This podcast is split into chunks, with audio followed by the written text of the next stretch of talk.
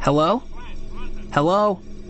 Damn it, lost him. Genie, get him back. Genie personal assistant connecting. Stu! Hey, sorry about that, Chief. The line went dead on me there. The whole chat on it went down. Not much of an ad for your service, is it?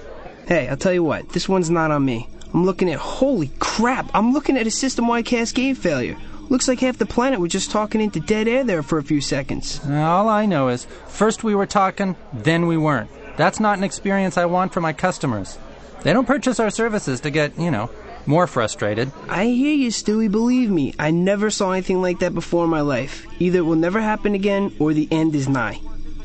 Joke. That was a joke. Yeah, you know, Jersey, I just feel like I want my customers to have a quality experience. For a quality experience, the girls have to be real, Stu. Look, I'm a businessman. You're also a cheap bastard, which is why you aren't going anywhere. See you around, Jersey. No, no, wait, wait, wait, Stu, hang on. Damn. Genie, delete Stu's account. If the cheap bastard doesn't want to pay anymore, we might as well make sure Mom doesn't hit a button in here by accident one day and have a freaking heart attack. Disinfecting. Hello? What the? Oh, man. Spam filter goes down for like a billionth of a second, and the freaking slut bots are on your screen like bugs around a patio light. I feel buzzy, dizzy, Genie, there's some kind of adult entertainment bot on the system. Liquefy it, would you? drowsy. Decontaminate. Oh! Genie? Genie, I'm sorry.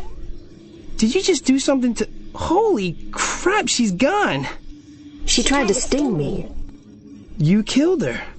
I mean, you didn't just kill her, you killed her. Jesus! Was that wrong?